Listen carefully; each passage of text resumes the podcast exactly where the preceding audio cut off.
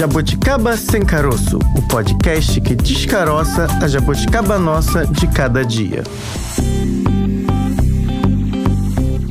Chegou mais um Jabuticaba Sem Caroço. Segundou, dia de, entre outras coisas, economizar, não é mesmo, Bárbara? Economizar é o nosso lema, Francine Augusto. Por isso que toda segunda a gente fala de economia e de uma economia nossa, do dia a dia, Isso. possível. Sem taxa Selic, sem cupom, sem.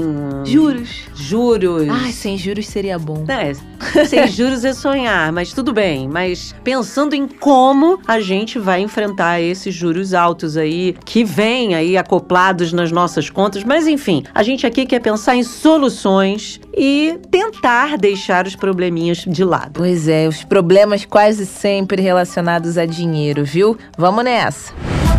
Em jogo. O que está em jogo sempre, sempre, sempre, Francine, Diga-me. é saber administrar o din-din desse nosso dia a dia.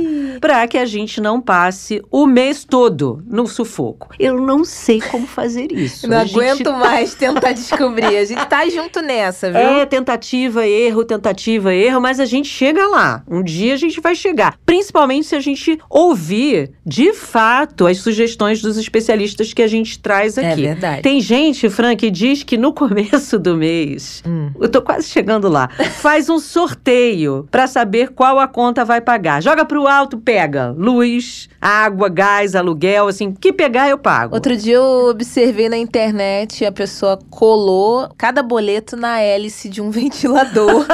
Aí em cima tinha ali a parte pra parar, ele girou ali o ventilador. Opa, esse mês a sorteada foi a concessionária de energia. Parabéns! Aí botou na internet. Aí no outro mês foi o cartão de crédito. Então é o sorteio da hélice do ventilador. É quase o roletrando do Silvio É Santos, né? aí. Onde parar, se vai ganhar um real ou cem reais, não interessa, é onde parar. Então a gente vai fazer isso com as contas. Não é isso que a gente vai sugerir pra você Tem aqui. mais conta do que hélice no ventilador.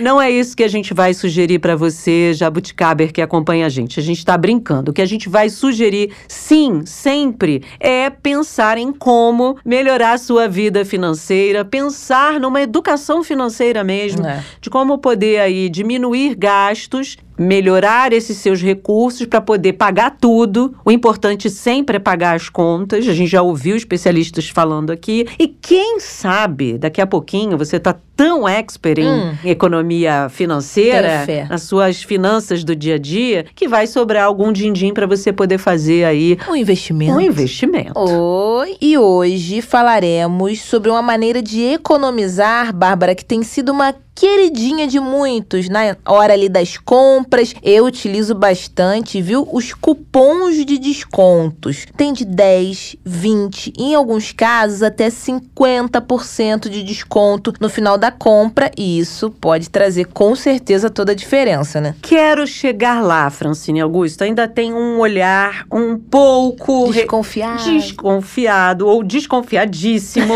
em relação aos cupons. Mas a gente vai entender tudo no episódio de hoje e talvez saia aqui, eu acho que sim, vai sair aqui com uma ideia de posso economizar mais. Cupom Jabuticabers.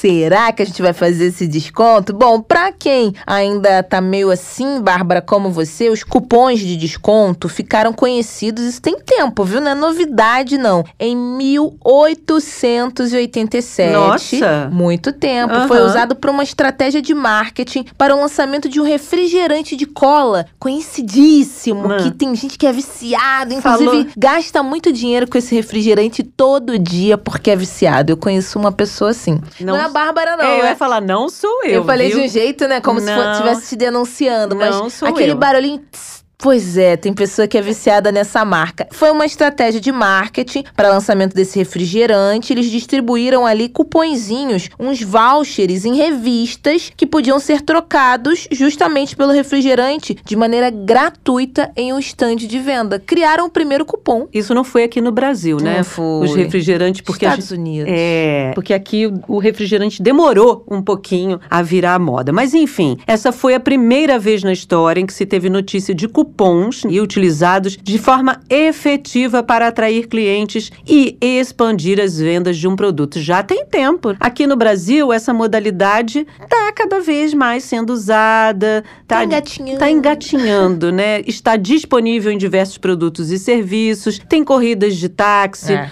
tem corridas de aplicativo, tem lojas de departamentos, supermercados, tem lojas que dão cupons de desconto para o cliente usar em outra loja. Uma boa. Mas ainda não é uma cultura disseminada aqui no Brasil, né, Fran? É verdade. A gente está ali devagarinho, tentando entender. Muitos, obviamente, com medo, porque não é algo assim do nosso cotidiano. Você faz uma compra lá, estão te oferecendo dinheiro, cashback, vou ter o dinheiro de volta. Como assim? Essa empresa está sendo muito boazinha, então a gente fica desconfiado. Bárbara, tem site também que acaba agrupando todos esses cupons. Ao invés de você entrar numa loja e pegar o cupom, sei lá, hoje eu quero comprar um tênis, então eu quero saber se aquela loja específica ou qual loja está com o cupom. Aí eu vou nesse site e tento achar ali. Tem gente que só fica navegando no site mesmo. Vou citar aqui alguns deles: o Cuponeria, o Promobit e o Cuponzeiros. A galera vai lá, acessa, aí vê o que, que tá valendo mais a pena. Qual é o site para comprar o tênis, qual é o site para comprar a joia. Tem até blogueira se dando bem com isso, viu? É, são aficionados por cupons. Mas imagina, a blogueira ali, qual é a dica do dia? Ela tem que entrar em vários sites, disponibilizar vários cupons e blogueiros oferecem cupons também. Por exemplo, adicione o cupom Bárbara Pereira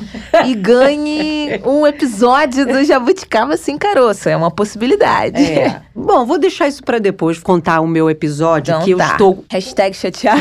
Hashtag chateada do como a empresa pode não trabalhar de forma equivocada o cupom. Mas vamos deixar aí o nosso entrevistado contar um pouco como funciona o cupom ou os cupons que eles criaram aí para a empresa dele, porque é preciso checar uma série de coisas, é né, verdade. Fran? Validade, desconto desse cupom, se tem data de reserva no caso aí de você ir para uma pousada, um hotel. Quantas pessoas? É, quantas pessoas são possíveis dentro daquele cupom? Enfim, é preciso ficar muito atento a essa série de fatores é. que envolvem essa prática de uso do cupom. E o nosso entrevistado entende disso.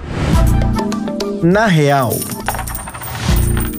Para esse assunto, a gente conversa agora com quem entende, viu? Luiz Quental, ele que é gestor de benefícios da UIPO. Luiz, desde já, muito obrigada. A gente fica feliz por você participar aqui do nosso programa, viu? Eu te agradeço imensamente aí, você, a Francine e também a Bárbara aí, né? E poder estar contribuindo aqui, trocar um pouquinho de experiência aí para o nosso ouvinte. A gente já pergunta, Luiz, queremos saber a história da UIPO, o que, que é exatamente? É um, é um clube de vantagens, cupons de descontos, vários benefícios juntos, é isso e mais um pouco. A gente quer entender tudo nesse programa. Não, legal, legal. Na verdade, a UIPO ela é fintech do Grupo Sênior. O Grupo Sênior, na verdade, é a principal empresa de sistema de softwares para a gestão de pessoas do, do Brasil. E ela tem um ecossistema de mais de 9 mil empresas, 6 milhões de colaboradores, e acabou lançando aí a UIPO para exatamente estar trazendo cada vez mais uma plataforma digital com dois focos, um de serviços financeiros e outro de benefícios corporativos mesmo, né?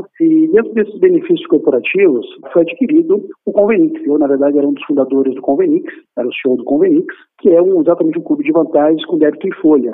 Então a gente trouxe isso para o IPO, né, para o Grupo Sênior, em relação a isso, para a gente poder estar trazendo cada vez mais vantagens aí para os colaboradores. A gente tem como foco principal por isso, a questão do IPO, né, a gente fala assim, né, ele vem, na verdade, de e-power, é no sentido de nós estarmos empoderados, a gente empoderar cada vez mais aí os colaboradores, aí, os funcionários, os usuários aí da, da plataforma como um todo. E hoje, como funciona a plataforma, Luiz? Quantos usuários tem? O que, que vocês oferecem? Quais são os serviços mais utilizados? Como é que funciona? O que, que tem de desconto? Que nesse programa ah, aqui de economia, bom, né? a gente quer desconto. Falou de desconto, não, a gente levanta a mão aqui. Não, não tem a dúvida. Então, desse ecossistema sênior, como eu estava falando para você, de 6 milhões aí de colaboradores, a UIPO em si já tem mais de um milhão de colaboradores, mais de mil empresas já usufruindo desse ecossistema. Vamos pegar um pouquinho mais então, do nosso clube, que a gente criou o clube UIPO. O clube uhum. UIPO, que é exatamente o clube de vantagens, o clube de descontos, aí, do que vai ser o grande ponto para a gente estar tá falando. E como é que isso surgiu, né? Como é que essa ideia surgiu de fato? Primeiro, acho que é legal a gente bater um pouquinho de papo sobre isso. Uhum. A gente precisa entender o seguinte, hoje, infelizmente, 63,2 milhões de brasileiros estão negativados. Isso é um dado aí do Serasa aí, né? Sim. Então, quando a gente pega isso aí, a gente fala em torno de 40% da base adulta, mesmo pegando dentro do CLT, estamos falando em torno de 50% aí do, do CLT. Né? Um outro dado interessante é fazer o seguinte, poxa, apenas 16% dos colaboradores terminam com pelo menos um real na outra folha de pagamento. Nossa. Ou seja, de fato, é muito necessária essa questão do empoderamento comercial aí, financeiro dos colaboradores, do dia a dia aí dos nossos é, ouvintes aí. E como é que a gente faz isso? Vamos fazer o negócio render mais, né? Uma das coisas que, para a gente melhorar nossos gastos, nosso dia a dia, a gente tem duas coisas. Ou a gente gasta menos, ou a gente ganha mais. Não tem outra forma. É assim que funciona. A gente poderia é, fazer as duas coisas combinado ah, também, né? Seria ótimo. melhore muito, porque hoje ganhou mais e gastou menos. E o clube de vantagens, ele faz o quê? Ele faz exatamente a ponto de gastar menos. Então, porque às vezes um real teu pode passar a valer dois reais. Porque quando você pega, por exemplo, uma promoção que se consegue ganhar 50% de desconto, você automaticamente aquele ter um real está valendo dois reais. E você, de fato, consegue empoderar novamente o colaborador ali, nesse caso, para poder utilizar. Lembrando que não adianta você também ter um baita de desconto e você não ter o recurso. Então, o fato de a gente estar plugado na folha de pagamento, a gente estar disponibilizando os colaboradores, é algo também que facilita bastante para o colaborador, porque ele pode ter 80% de desconto, mas não tem dinheiro ou não tem uma linha de crédito não adianta. Então a plataforma, a gente mapeou os principais, ele acaba se tornando um hub de benefícios. O que a gente fez? A gente pensou assim, o que, que é que o colaborador teria de desejo, vontade, na verdade, de utilizar, ou a empresa disponibilizar. E a gente chega em torno de 15 segmentos aí que a gente utiliza, que a gente tem como parceiros, e o colaborador ele pode usufruir e comprar através de um aplicativo. Então, tem um aplicativo ali, ele através desse aplicativo ele consegue ver todos os locais, seja por geolocalização, seja por descontos,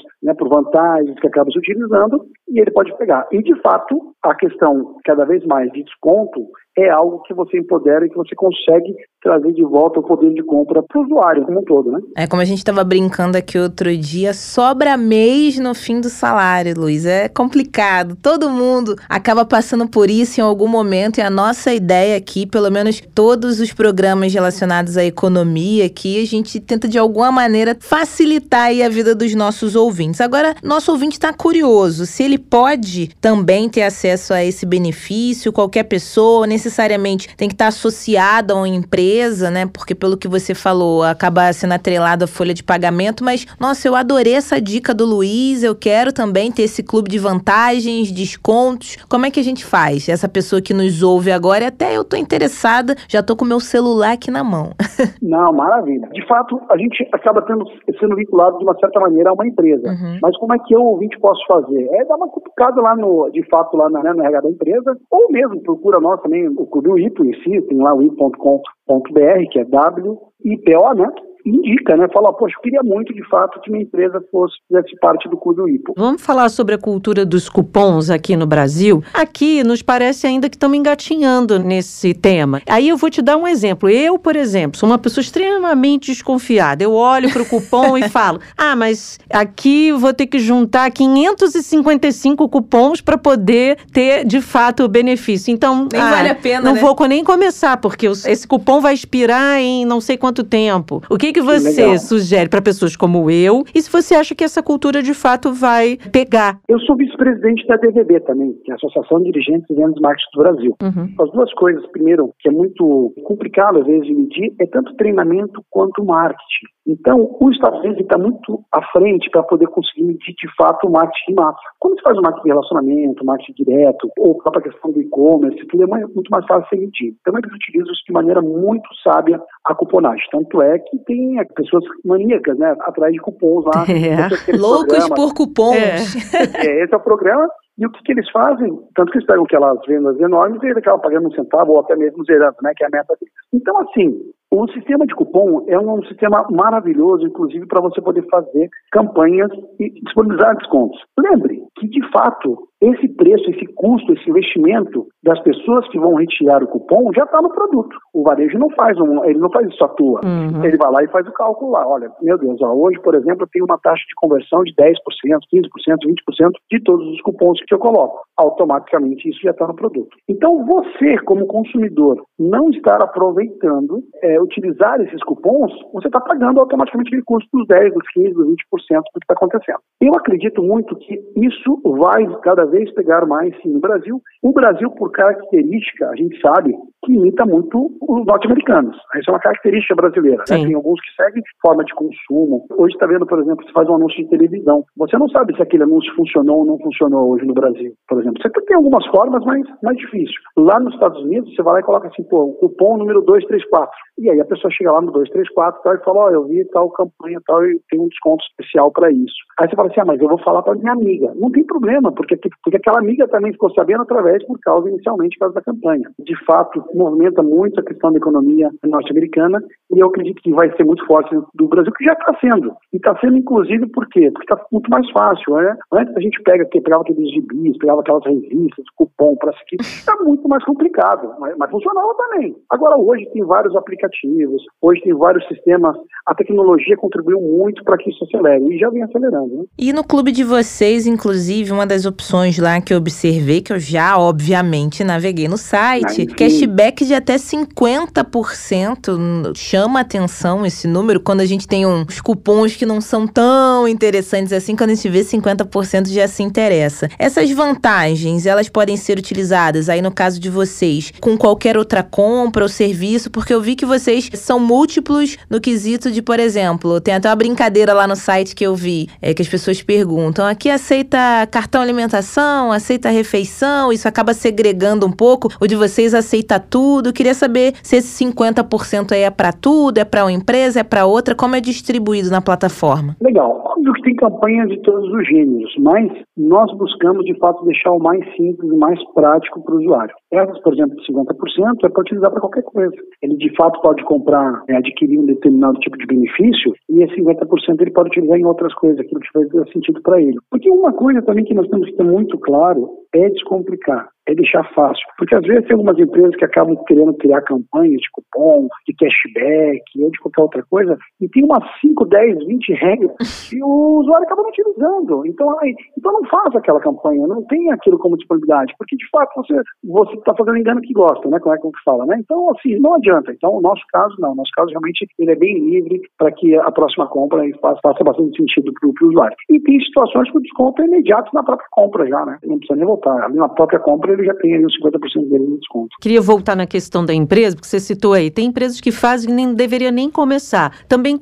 qual é a dica que você dá para que as empresas que querem aderir a esses sistemas também não caiam no risco de criar por criar, é. né? E acabar o consumidor ficando contra aquela marca, aquela empresa, enfim. Porque tem isso também que você falou, olha, cria uma série de regras para aquela pessoa poder ter o desconto, conquistar aquele desconto do cupom. Essas regras são muitas vezes impossíveis de serem seguidas por aquele consumidor, e aí o consumidor se revolta, passa a não usar mais nenhum cupom, passa a não gostar da empresa e essa cultura aí acaba sendo, de certa forma, arranhada. E a ideia, a proposta da gente ter benefícios que são para empresa, são para as empresas também, né, Luiz? Porque você fica pensando, ah, uma empresa que tem um desperdício, vai ter que ter um lá já previsto um desperdício no seu estoque lá de produtos. Ela pode, com isso, dando descontos, acabar com o desperdício da sua empresa, arranjar outra forma ali para não descartar coisas que poderiam ser ali usadas por esse consumidor do cupom. Não, não tenho dúvida. Eu até, antes de te colocar isso daí, eu, até em Curitiba existe muito um negócio chamado os gulas, que eles chamam ali, que são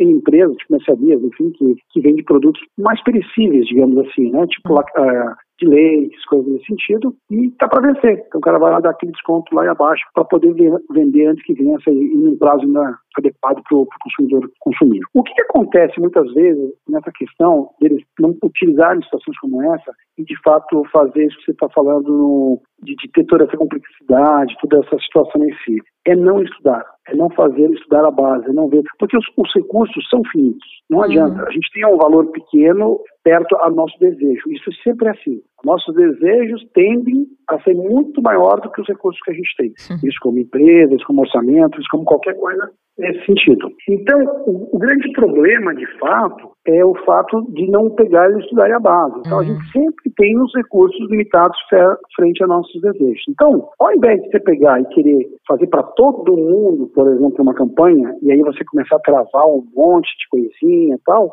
segmente, pegue um público menor.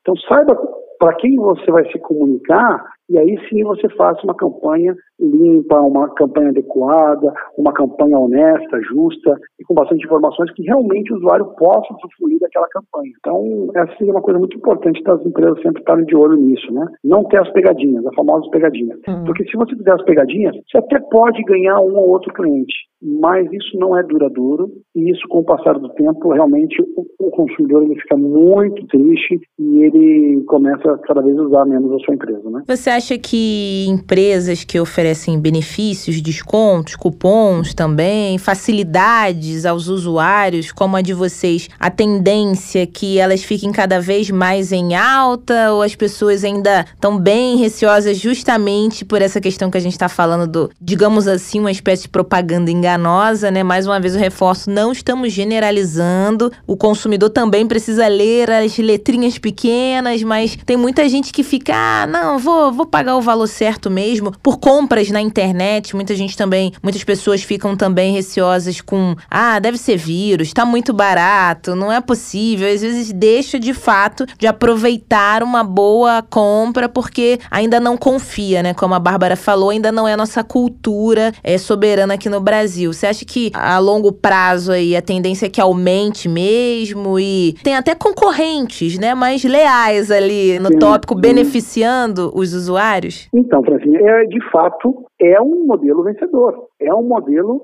tem grande sucesso na principal economia aí, né, de consumo aí, que é os Estados Unidos. Uhum. Então, é algo que funciona, mais do que provável que funciona bem, e que nós estamos num momento crescente para que isso cada vez mais aconteça. Mas eu acredito muito nesse modelo, obviamente, por, por isso aqui estamos, né, por isso que acreditamos, por isso investimos nisso, e cada vez mais vai ter, de fato, mais aderentes entendendo o modelo e usufruindo disso. E tem um segmento aí em que os cupons sejam mais utilizados, Luiz? Ou tem alguns segmentos aí já numa listinha que a gente possa entender, olha, esse aqui está funcionando bem, esse segmento está trabalhando bem com a ideia de cupom? Sim, nós temos aí, sem citar nomes, né, mas a gente sabe ó, uma das uhum. principais plataformas de alimentação, de delivery e tal, que utiliza isso de maneira muito sábia. E como ele é um produto do dia a dia, do cotidiano, de fato, a gente vê essas plataformas de delivery, de alimentação, de refeição, atuando de uma maneira muito forte isso no dia a dia. Mobilidade também, transporte, a gente também vê bastante questões aí específicas como, como vantagens.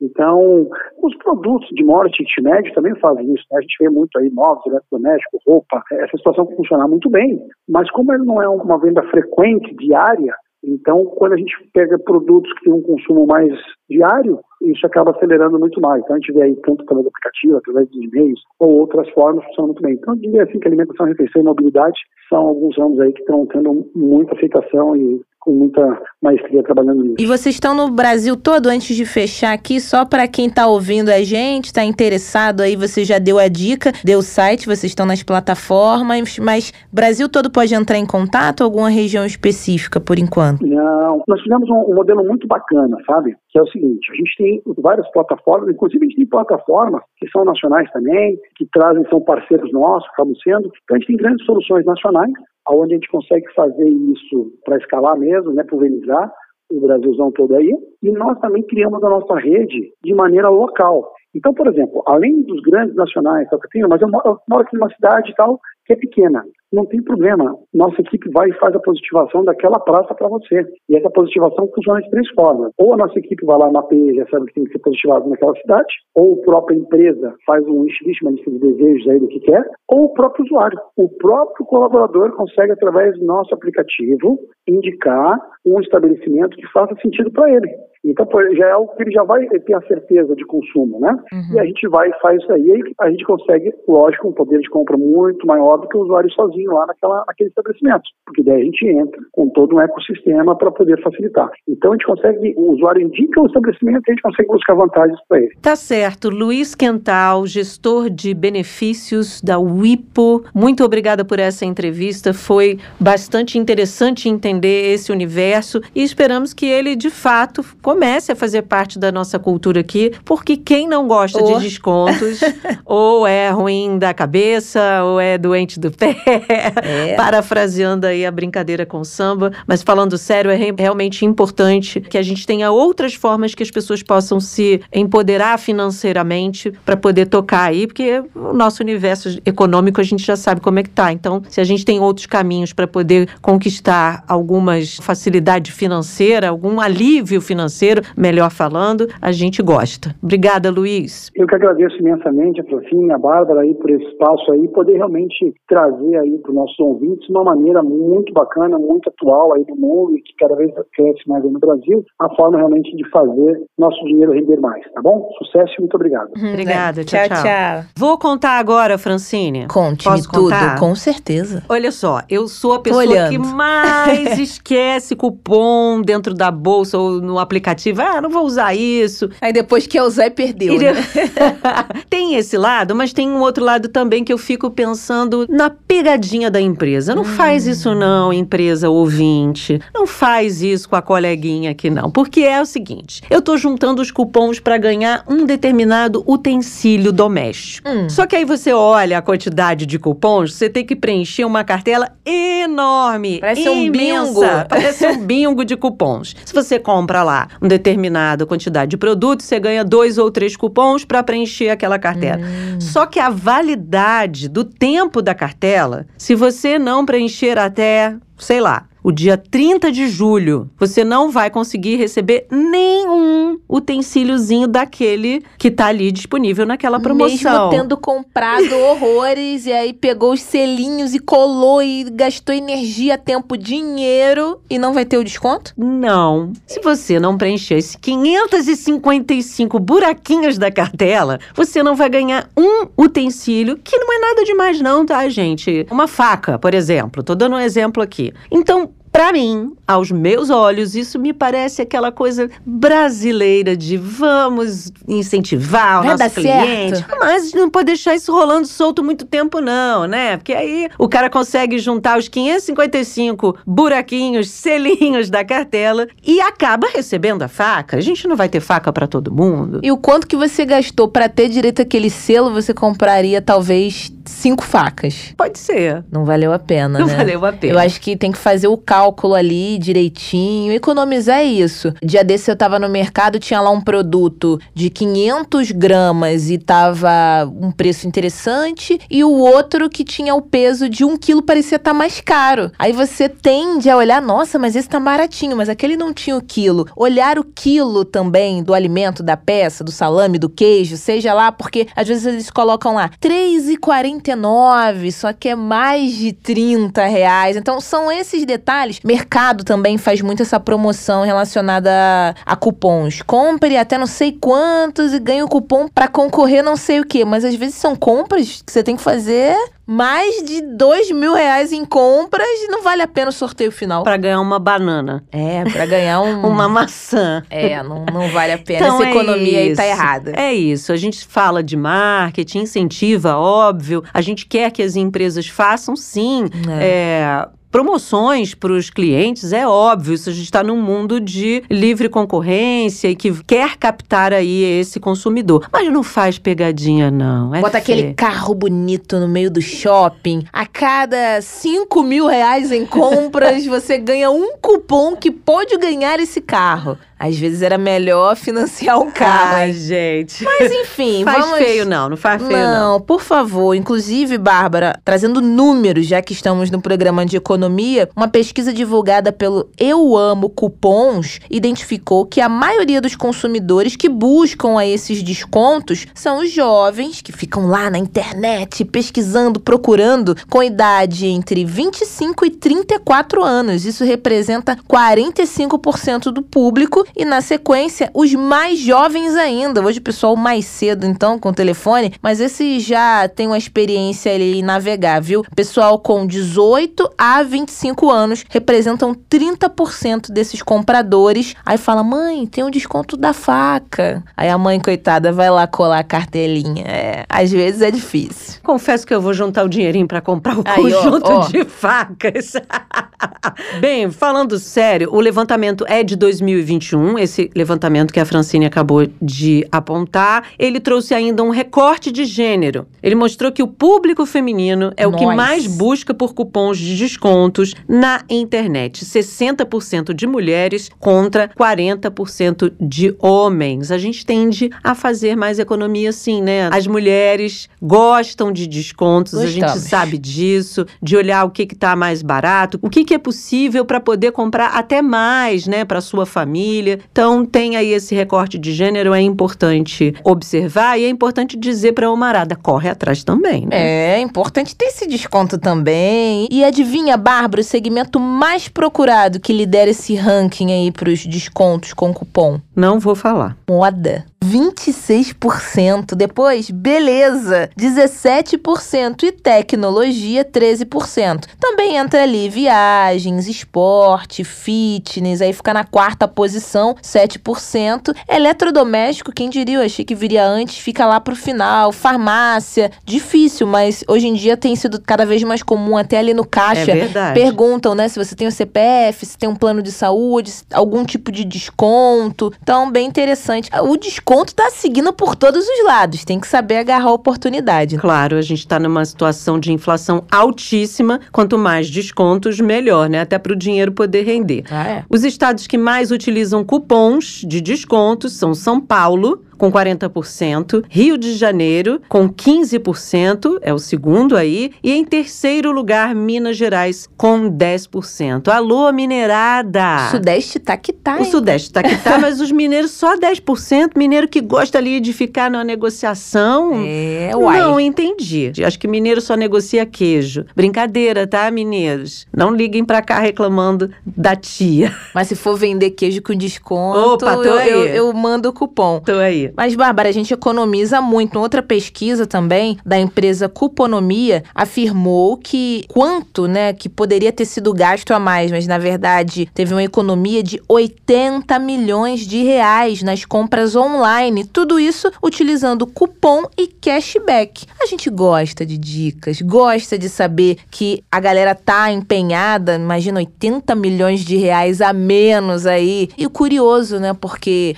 se o preço fosse mais acessível, mais barato, não teria necessidade de colocar um cupom. E aí você que talvez não tenha conhecimento do cupom, tá pagando até mais caro, porque eles estão dando tanto cupom assim, né? E como o entrevistado já falou lá no começo, esse desconto, inclusive, já está no preço do produto. Então a gente está perdendo para todos os hum. lados quando a gente não utiliza o cupom. E a nossa próxima entrevistada também traz outras dicas para a gente anotar tudinho e poupar ainda mais, ou muito mais. Opa. Eu tô dentro dessa lista aí que precisa poupar muito mais. Alguém me explica? A gente conversa agora com Liliane Rode, especialista em comportamento do consumidor, mestre em marketing, professora da Escola Superior de Propaganda e Marketing. Professora Lilian, muito obrigada por vir conversar com a gente aqui no podcast. Eu que agradeço, é um enorme prazer trocar com vocês e conversar com vocês. Professora, consumidor, de um modo geral, tenta economizar, né? Eu tento. Depende. É, eu não sou, eu tô aprendendo. Hum, eu sou é. daquelas que estão aí em fase de aprendizado. Mas tem situações que podem aí induzir ao erro né? e até atrapalham na hora de fazer essa economia aí, na hora de poupar. Como fugir dessas situações, professora? Nós, brasileiros, nós temos sempre uma cultura de muito de fazer compras em parcelas. Então, uhum. esse é o primeiro cuidado que todo consumidor deve ter quando vai fazer uma compra. Tu tem que averiguar se os juros não estão embutidos na parcela. Característica cultural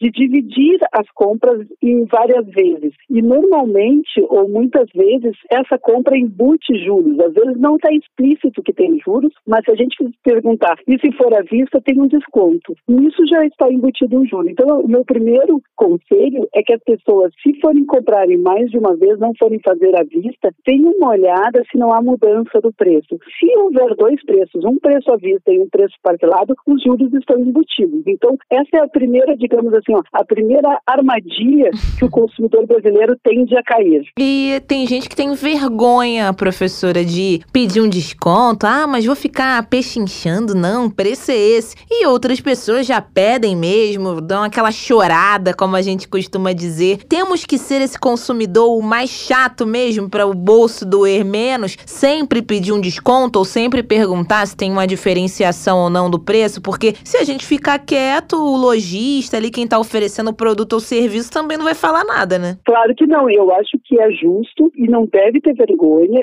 porque isso é comum, é perguntar qual o valor à vista e qual o valor parcelado. E aí tomar sua decisão. Porque às vezes a gente precisa mesmo lançar mão do crédito porque não temos o valor à vista. Mas se for possível, sempre procure comprar à vista e sempre perguntar se o preço é o mesmo. Se não quer perguntar se tem desconto, se fica constrangido, pergunte assim: o valor à vista é igual ao valor a prazo? Ou há diferença se eu pagar à vista? Então, use outras palavras para tentar minimizar o constrangimento, mas sempre pergunte. Eu acho que é o primeiro ponto. Pergunte se há diferença entre pagar à vista e fazer parcelado. Agora, professora, tem agora, ou pelo menos algum tempo para cá, algumas pessoas aí adotando o sistema de cupons. Ainda não é uma cultura aqui no Brasil, mas já tem gente aí começando a se ambientar é. nesse universo aí de ter cupons de desconto. Como é que a senhora vê o cupom de desconto? Ele é, de fato, um mecanismo que pode aí aliviar o bolso do consumidor? Tem dois mecanismos de marketing embutidos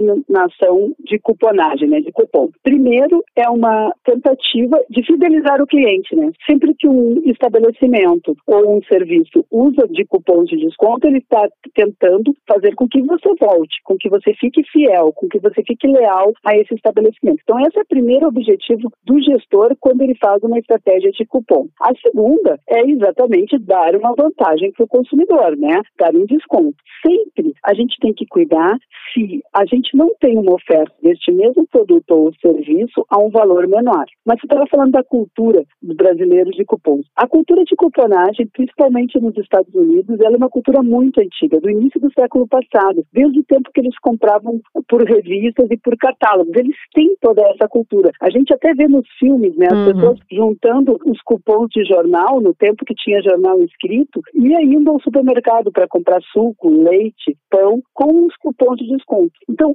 para a cultura americana, isso é muito claro. Eles já sabem que eles vão guardar os cupons para comprar determinados produtos que eles têm compra recorrente. Então, outro conselho que a gente dá é que se você use cupons para compras recorrentes, porque exatamente esse é o objetivo do cupom, é ter lealdade do consumidor. Então, o cupom vai ser cada vez mais interessante quanto mais recorrência houver na compra. A nossa cultura do cupom, ela veio muito mais jovem, porque ela veio agora com a internet. Nós temos um comportamento de compra, principalmente da geração Z, né, desses, desses que tem, nasceram do ano 2000 para cá, fim de 90 para cá. Por quê? Porque principalmente veio nos aplicativos de transporte. Começou com isso e também nos aplicativos de delivery. Então, por exemplo, eu ouço muito dos jovens, eles olham quem tem cupom que aquele que mandar o cupom de desconto é aquele serviço que eles usam. Então, ah, vai ser Uber, vai ser 99, vai ser outro qualquer, mas o que me manda o cupom. Mesma coisa para o delivery, iFood, Rappi ou qualquer outro. E isso está começando a institucionalizar essa cultura. Mas essa cultura do cupom no Brasil veio da internet. Não sei se você se lembra daquele tempo das compras coletivas, né, do peixe urbano. Ah, sim. Groupon. Groupon, exatamente. Aí que começou a trazer e revitalizar essa cultura de cupom para o Brasil. Então, a gente tem uma nova geração que está começando com essa cultura de cupons, mas são os cupons online, principalmente para serviços e produtos de compra recorrente. Já uma geração mais madura, a gente tem dificuldade a acreditar nos cupons. Por que, que no Brasil a cultura do cupom nunca pegou, vamos dizer assim? Porque a gente teve sempre, durante os anos 80 e início dos anos 90, muita inflação. Então o cupom ele perde o seu, a sua utilidade se a gente tem inflação, porque se o cupom vale cinco reais de desconto, esses cinco reais não valem nada ao mês que vem, então o cupom também não vale nada. E era assim que ele era antigamente, não era por percentual, mas era o valor certo. Então, por exemplo, nos Estados Unidos, a gente consegue, ah, tem 50 centavos de dólar de desconto na compra de um galão de leite. Esses 50 centavos de dólar, eles perduram por meses, eles não fazem sentido. É. Eles não pedem o seu valor. No Brasil, essa cultura demorou, por quê? Porque o nosso dinheiro perdia o valor, né? Então o cupom, ele perdia o valor também. É neste sentido. Eu acho que também a gente tem que ficar atento se de fato você precisa daquele produto. Professora, eu vou dar aqui um exemplo. Recentemente, eu fiz aniversário e minha caixa de e-mail ficou lotada, repleta de descontos de serviços que eu nem sabia. É banco me mandando parabéns e me oferecendo pacote de serviços com desconto, pizzaria, hambúrguer, tudo que nosso ouvinte pode imaginar. Aí teve uma que me chamou a atenção pelo o desconto, cupom, aí tinha lá, ó, não sei se era aniversário 50, porque o desconto era de 50% para pedir é. qualquer pizza. Só que eu nem tô com vontade de comer pizza, mas isso é um atrativo, saber que eu vou poder pagar metade do preço e às vezes é uma pegadinha que você não precisa, mas fica tentado a ter aquele desconto, né? Isso é um outro motivo de reflexão. E principalmente agora, né? Eu acho que a gente, todos nós temos que ter consciência, né? Esse consumo consciente. A gente sempre tem que se perguntar se realmente é necessário aquele consumo e para que e que benefício aquele consumo vai trazer. Por exemplo, no teu caso, por exemplo, da pizza, talvez traga um prazer instantâneo, né? Aquela coisa de realizar a fome e a vontade de comer. E talvez valha a pena. Então, talvez esse gatilho mental que o Componte colocou seja válido. Puxa, eu tô com vontade de comer uma pizza, estão me oferecendo 50%, mesmo que eu não precise, eu até tenho um jantar aqui em casa, eu vou me dar esse direito de comer uma pizza. Aí talvez, mas eu acho que principalmente para produtos, e também vale para serviços, mas para produtos principalmente, a gente tem que dar uma parada. Não vai vai pelo gatilho, não vai no piloto automático. Se você recebe um, um e-mail, um SMS, um WhatsApp, pense duas vezes o que você vai fazer com aquele produto, qual é a utilidade, qual é o benefício que aquele produto vai trazer, que solução ele vai trazer para a tua vida, para o teu dia a dia, para esse momento. E aí sim, se a resposta for afirmativa, sim, ele vai me trazer um benefício, ele vai me trazer uma solução, aí eu posso investigar as, as oportunidades e as facilidades. Mas se a gente tiver esse break, assim, de pensar, mas será que eu preciso disso? Será que ele está me trazendo um benefício? Será que ele está me resolvendo uma situação? Eu garanto para vocês que 50% até 60% das vontades de comprar e das compras não são efetivadas. Professora, a senhora citou aí os exemplos daqueles grupos de compra, né? Que foi aí, como a senhora disse, um início dessa ideia da cuponagem aqui no Brasil. Mas, naquele período, houve muitos problemas ali, né? Muita gente reclamando de coisas que não eram tão reais assim. Claro que muita gente se beneficiou, conseguiu comprar coisas boas, mas havia também muitas roubadas, hum. digamos assim. A senhora... muitas denúncias, né? Exatamente. A senhora acha que esses exemplos aí, esses, o que a gente vivenciou nesse sentido de compra de grupo pode ter um impacto agora na maneira como a gente vê cupom? Porque muita gente pode pensar, hum, tive aquela experiência péssima com compra de grupo. Por que, que eu vou é. tentar agora começar uma outra cultura de benefícios quando na verdade verdade pode não ser tantos benefícios assim? Com certeza impactou, mas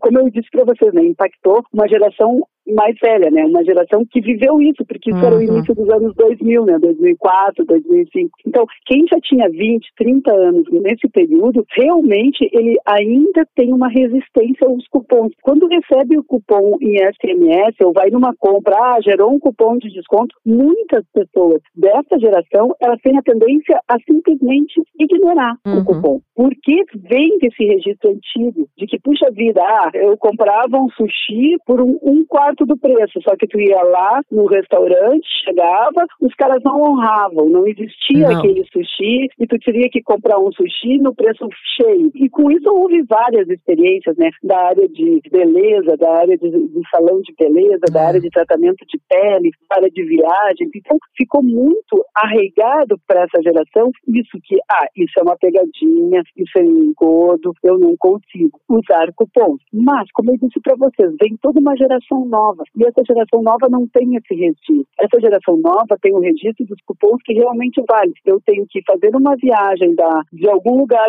A para o lugar B e eu tenho alguém que está me oferecendo um cupom de três reais de desconto, de cinco reais de desconto. Então a, via a viagem que seria 17, 20 reais vai sair por 15, vai sair por 12. Então assim, ó, a mesma coisa a entrega de um delivery, mesma coisa um, um hambúrguer. Então assim, ó, eles têm uma, digamos assim, um registro na memória não desse engodo. E por isso eles entram mais facilmente nesse uso de cuponagem. Já as pessoas mais maduras, que já vivenciaram, os mais, mais maduros, vivenciaram duas coisas. Vivenciaram a inflação e vivenciaram essa época desses cupons de desconto de Sim. compra coletiva. Que eu mesmo tive experiências pessoais, não como profissional de marketing, de chegar no restaurante e não existia aquele prato que tinha comprado na compra coletiva. Caramba. E aí, uma experiência de compra que deveria ser muito legal, muito um momento legal, foi um momento de estresse, né? Uhum. É, bem frustrante. E agora, professora, para trazer aqui para os nossos ouvintes, né, o segredo. Né? Dizem que não tem segredo, é só ouvir as dicas direitinho, seguir ali um planejamento. Mas tem algum segmento que a gente consegue ali economizar mais, talvez no quesito quesito vestuário, com roupa, ou ter uma periodicidade, ah, comprar roupa a cada X meses, ou cuidado com o corpo, beleza? Não, será que você está precisando urgentemente desse creme agora? Será que não dá para comprar de outra marca mais barata? Enfim, tem algum segmento aí que a gente consegue dar uma enxugada e automaticamente poupar mais nele? Eu acho que o segmento mais claro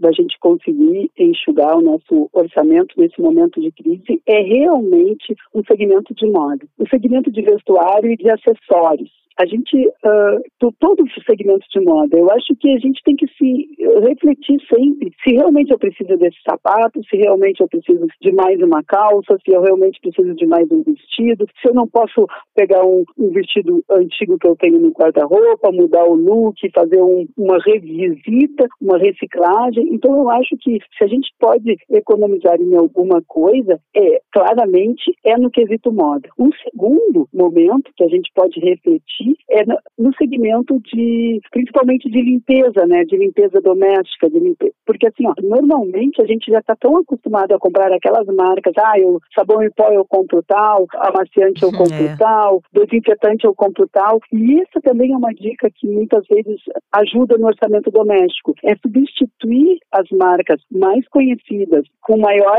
valor agregado por marcas mais simples. Uhum. E isso funciona de pouquinho em pouquinho faz diferença no orçamento orçamento. É muito diferente o valor de um sabão em pó de uma marca consagrada do que um sabão em pó de uma marca mais simples. E talvez o resultado final da nossa lavagem de roupa seja o mesmo. Então, acho Sim. que e também é quebrar um paradigma. Né? É verdade. Tenho vivenciado muito isso, de escolher outras marcas, marcas mais baratas, com as quais eu nunca tinha tido contato, mas que é exatamente isso que a senhora está apontando. Elas fazem o mesmo serviço no final das contas. A roupa está limpa do mesmo jeito. Não precisa ser a marca da moda que está todo mundo usando ali. Exatamente. E nem a marca que aparece nas redes sociais, e nem Sim. a marca que investe na televisão, porque tudo isso é investimento, né? Uhum. Eu falei investe na televisão, investe nas redes sociais. Então, uma marca que tem orçamento para fazer tamanho investimento, ela tem que ter um preço maior. Então, a gente pode escolher. Inclusive, a gente pode tentar, às vezes, buscar as marcas próprias dos supermercados ou dos, dos atacadistas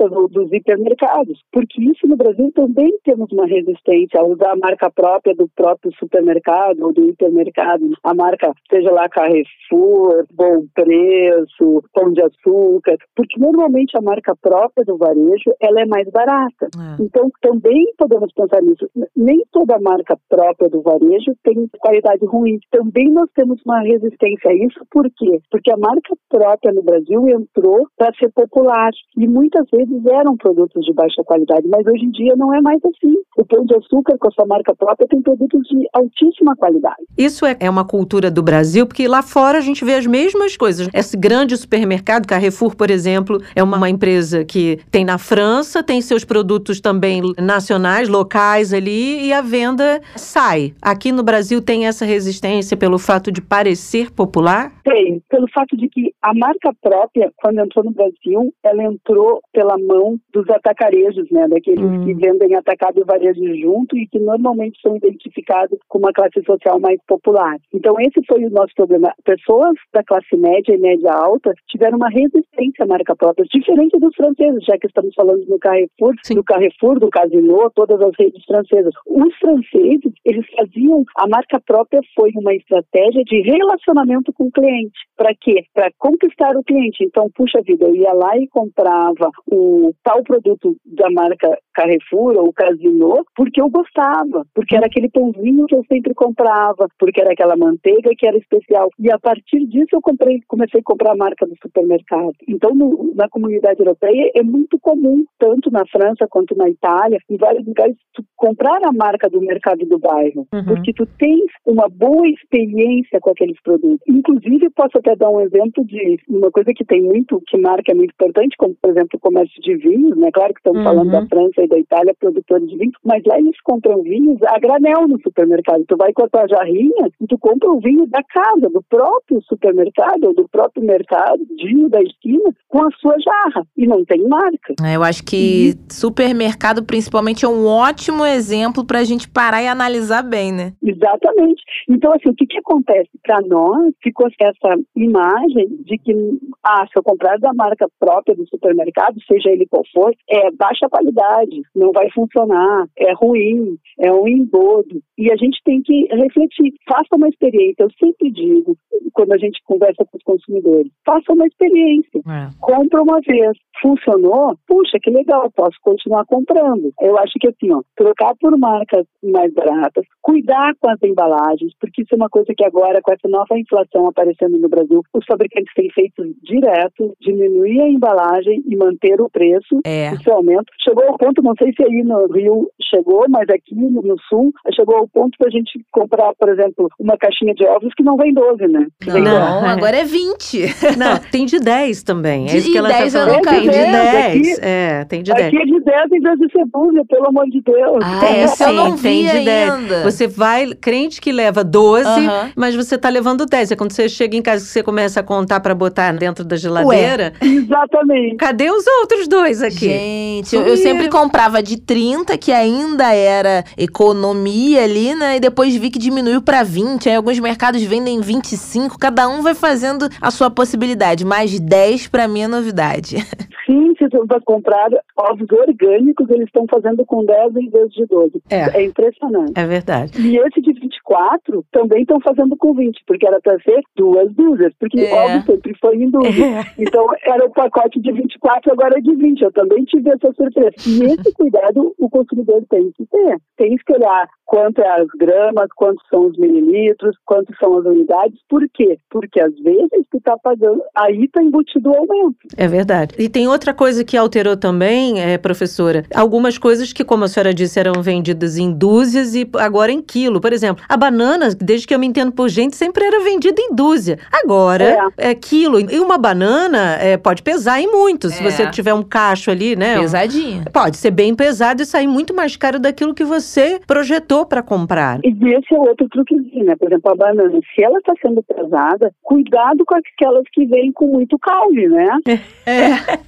É, tudo. Isso é uma questão. A gente é um consumidor, nós brasileiros somos consumidores conscientes nesse sentido, de que muitas vezes podemos ser. Não gosto dessa expressão de passado para trás, porque parece que está todo mundo querendo se dar bem. Mas tem as suas pegadinhas, né? A gente é consciente disso? Não somos. Nós não somos conscientes dos nossos direitos. Isso começa desde em tudo no nosso país, né? Como a gente tem muito pouco tempo de consciência de cidadão, né? De uhum. direitos e deveres, a gente tem muito pouco tempo do consciência do comportamento e dos direitos e dos deveres do consumidor. Então, assim como a gente tem direitos, a gente também tem deveres, né? Por exemplo, era muito comum as pessoas abrirem os pacotes e comerem dentro do supermercado. Uhum. E isso é uma coisa completamente errada. O consumidor não deve fazer isso. Sim. Mesmo que vá passar o, a embalagem vazia no caixa, mas não é um lugar para consumo, é. é difícil de controlar. Então a gente tem direitos, mas a gente tem deveres. E nós estamos muito pouco treinados em exercer os nossos direitos e também de estarmos atentos para os nossos deveres. Uhum. Então, assim, ó, essas coisas a gente, puxa, eu fui lá na verduras, na fruteira, vou pegar uma banana, pego as bananas, tento tirar o cacho fora, ah, mas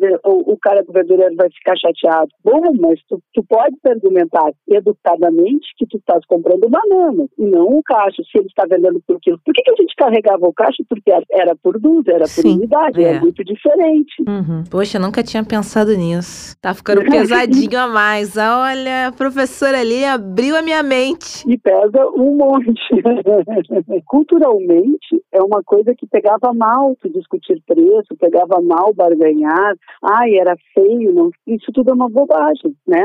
Porque estamos no nosso direito de perguntar, de questionar. Questionar não é ofensivo. Eu... Ofensivo é sair do estabelecimento achando que foi enganado. Eu sempre levo susto ali na hora que passo no caixa e não vejo desconto. E na hora lá, ou tem aquelas promoções do mercado lá que botam uma etiquetinha diferente. Aí eles sempre falam: não, se você levar três produtos, uma etiqueta só serve. Aí eu fico de olho ali e alguns mercados só dão desconto total no final. Aí eu sempre falo ali pra pessoa que tá passando, aí eu sempre escuto: não, é no final. Mas a gente tem que ficar atento. Se eu comprei mais barato, de fato tem que sair mais barato. Tem que ser chata, né, professora? Tem que ser chato. Falando em descontos do segundo item, a gente tem que tomar cuidado, porque normalmente muitos pontos de venda, tanto de alimentação, como de bebidas, como de, às vezes, de beleza, eles dão 50% de desconto na segunda unidade. Hum. Cuidado, o desavisado do consumidor, ele faz o quê? Ele, 18 reais o shampoo. Se eu comprar dois, eu vou comprar dois por 18. Não, é só a segunda unidade que tem 50% de desconto. A gente tem que olhar bem o cartazinho. Às vezes isso acontece e a gente fica com a sensação, puxa, mas não é essa conta, não é pegar os dois, dividir ao meio, eu vou ganhar o segundo de graça. Não, a segunda unidade tem 50% de desconto. A terceira unidade igual tem 50% de desconto. Então, às vezes a gente tem que ler com atenção, né? Ver o que realmente está escrito na promoção. Porque muitas vezes nós mesmos nos pregamos peças, né? A gente lê e entende aquilo que a gente está com vontade de entender, né?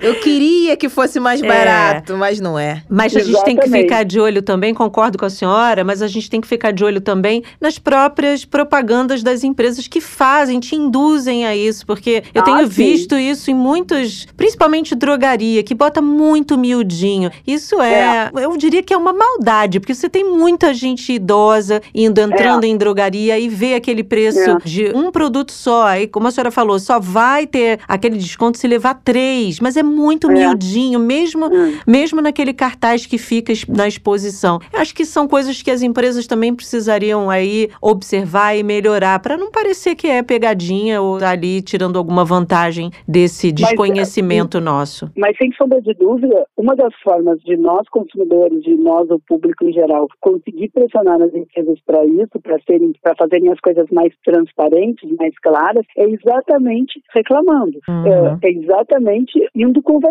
porque se muitos clientes reclamarem, a próxima vez que eles fizerem essa promoção, eles vão botar uma letra maior. Eles vão avisar com mais clareza, porque eu acho que assim, ó, se eles fizeram sempre assim e isso está dando certo, é muito difícil a empresa mudar. É. Claro que deveria eticamente, mas aí é pedir demais. Agora, se um consumidor, dois consumidores, três consumidores, dez consumidores começarem a dizer, puxa, olha, esse cartaz está ruim, eu não consigo ler, a outra senhora ali também não conseguiu ler. A próxima vez que eles fizerem a promoção, eles vão se dar conta, puxa vida, é mesmo, muita, deu muita reclamação, então vamos fazer diferente. Então, acho que também nós precisamos capitanear a mudança, porque se os consumidores capitanearem essas mudanças, as empresas vão atrás, porque as empresas precisam dos consumidores, elas vivem dos consumidores. E não precisa de ser boicote, não precisa ser greve, não precisa ser nada disso. É simplesmente exercer o seu direito de consumidor. Dicas preciosíssimas, professora Lilian Rod, muito obrigada, adorei. A senhora me esclareceu sobre o ovo e a banana. Minha vida jamais será a mesma e eu vou tirar a banana do caixa agora. Lojistas, não briguem comigo. Não, não podem brigar, é direito do consumidor.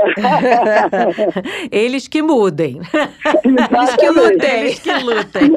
Professora, muito obrigada, viu? Até a próxima. Eu que agradeço vocês. Boa sorte, bom trabalho. tchau. tchau. tchau. tchau. O Jabuticaba Sem Caroço fica por aqui. Ah. Não se esqueça de acompanhar a gente no Twitter. Isso. Arroba Jabuticaba SC. Siga. Siga, curta, compartilhe, mande recadinhos. Comenta na publicação. Comenta na publicação, chama os amigos para curtir também. A gente precisa de likes nessa vida. E de amigos também. Inclusive, queria agradecer a galera aí adicionando, seguindo a gente em massa nas redes sociais. Todo mundo que já virou um jabuticaber. Conta pra todo mundo o que, que você tá gostando de ouvir por aqui. A gente gosta de receber esse retorno, né, Bárbara? Com certeza. Precisamos de amigos, chame outros amigos e assim formaremos um grupo de jabuticabers amigos. Grupo no Zap? Grupo no Zap, quem sabe daqui a pouquinho Ih, podemos ó, pensar, deixou né? no ar, hein? Deixamos no ar. Deixamos pra você. Você quer um grupo de jabuticabers no WhatsApp, no Receber os Telegram? programas novos. Pois é, você quer isso? Diz pra gente. Terça-feira tem mais. Terça-feira é amanhã. Sempre depois de segunda vem uma terça. E por acaso é amanhã. Vamos falar sobre política, mais precisamente sobre o sistema eleitoral. Eu acho que vai ter dúvida dessa. Eu né? tenho uma já, tô anotando aqui pra perguntar pro entrevistado de amanhã. Umas, no plural, na verdade. É verdade, eu achei que você estava até modesta. Não perca, porque vamos descaroçar esse sistema eleitoral complexo que é o sistema eleitoral brasileiro, É. mas que é importante você saber como é que funciona, para você saber também como aquele político que você elegeu chegou até lá. Nosso programa de hoje fica por aqui. Até a próxima. Tchau, tchau. tchau. Jabuticaba Sem Caroço, o podcast que descaroça a jabuticaba nossa de cada dia.